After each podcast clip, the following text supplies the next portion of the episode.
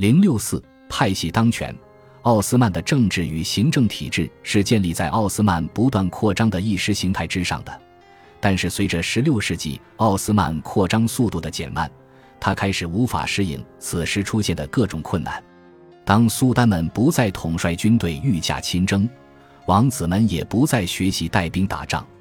我们如今已经难以推断，过去通过让王子管理一个行省学习如何治理国家的传统是作为一个政策被废止的，还是仅仅因为穆拉德三世去世时，穆罕默德三世的十九个弟弟都还没到能当总督的年纪。穆拉德三世和穆罕默德三世通过杀死所有兄弟，除掉了所有可能争夺王位的对手，但这种做法已经变得不得人心。统治者寻找到了其他的解决方案。从穆罕默德三世统治时期开始，年轻的王子们已不再被授予任何公开职衔，而是被限制在托普卡帕宫的后宫之内。这些王子的津贴并不比他们未婚的姑姑多。这也反映了他们被降低的地位。这种让王子隔离居住的做法，没能避免历史上屡见不鲜的苏丹驾崩、权力转移时的纷扰。以前，皇室中有继承权的王子总是亲自公开表态，将争夺苏丹之王位。如今，他们不过是统治圈内各政治派系手中任人摆布的棋子而已。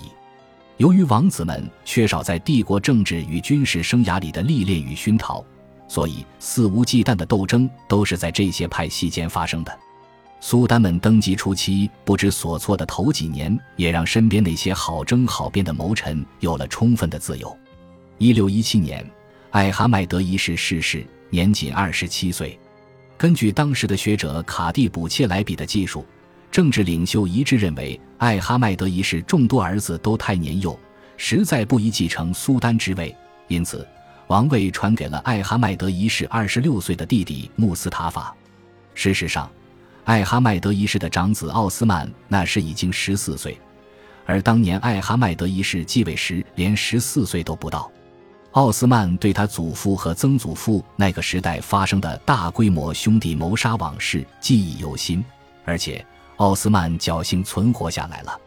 艾哈迈德一世最宠爱的妃嫔马赫佩克尔是个希腊人。被人们称为科瑟姆苏丹，他可能是让他难以登上宝座的关键因素。虽然奥斯曼与他的关系亲密，但是他却是艾哈迈德一世的另一个妃嫔马赫菲鲁兹所生。而且科瑟姆和苏丹苏莱曼的妻子徐雷姆苏丹一样，都有自己亲生的儿子，自然也希望自己的儿子能够登上苏丹之位。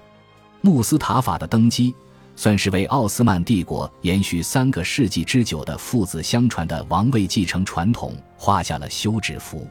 穆斯塔法继承王位的幕后推手似乎是教长埃萨德埃芬迪。苏丹艾哈迈德一世去世时，他是首都地位最高的大臣。但事实证明，埃萨德埃芬迪当时的选择并不明智，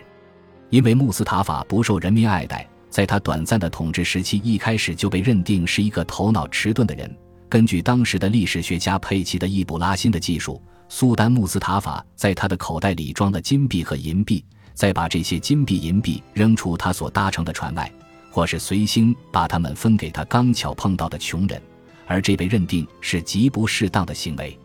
穆斯塔法仅仅做了三个月的苏丹，就被黑人大太监穆斯塔法阿加所策划的政变给推翻了。某天，帝国会议正讨论薪水分配事宜。他将苏丹穆斯塔法反锁在自己的房间，再将穆斯塔法的侄奥斯曼推上了苏丹之位。穆斯塔法一世成为奥斯曼王朝第一个被宫廷政变废除，而不是被王室成员政变推翻的苏丹。在奥斯曼统治时期，他像即位之前一样，再次被软禁在后宫中。由于苏丹奥斯曼二世曾丢脸地丧失了继承权，他更致力于重新夺回主动权，并重建苏丹统治的威信。苏丹奥斯曼二十一上任就解除大维齐尔凯什利耶里哈利勒帕夏的职务，因为在苏丹穆斯塔法统治的那几个月里，他一直都在东部前线作战，却败给了萨法维王朝。另外，奥斯曼也解除了第二维齐尔。虔诚的穆罕默德帕夏的职位，并限制了教长埃萨德埃芬迪的职权，因为他们把穆斯塔法推上宝座。宗教阶层中的任命权之前是教长的特权，现在被赐给奥斯曼的导师奥马尔埃芬迪。他还跟年轻的苏丹保持密切的关系。黑人大太监穆斯塔法阿加虽然在政变中幸存，但不过没多久，他就在1619年底被奥斯曼新任命的大维齐尔美男子阿里帕夏流放到埃及。在那个时代，这是被解职的黑人大太监的宿命。美男子阿里帕夏曾是海军元帅，他对苏丹的影响力远大于穆斯塔法阿加。奥马尔埃芬迪此时也与苏丹日渐疏远，后来被贬谪到麦加，一直到美男子阿里帕夏于1621年3月死后，才得以返回。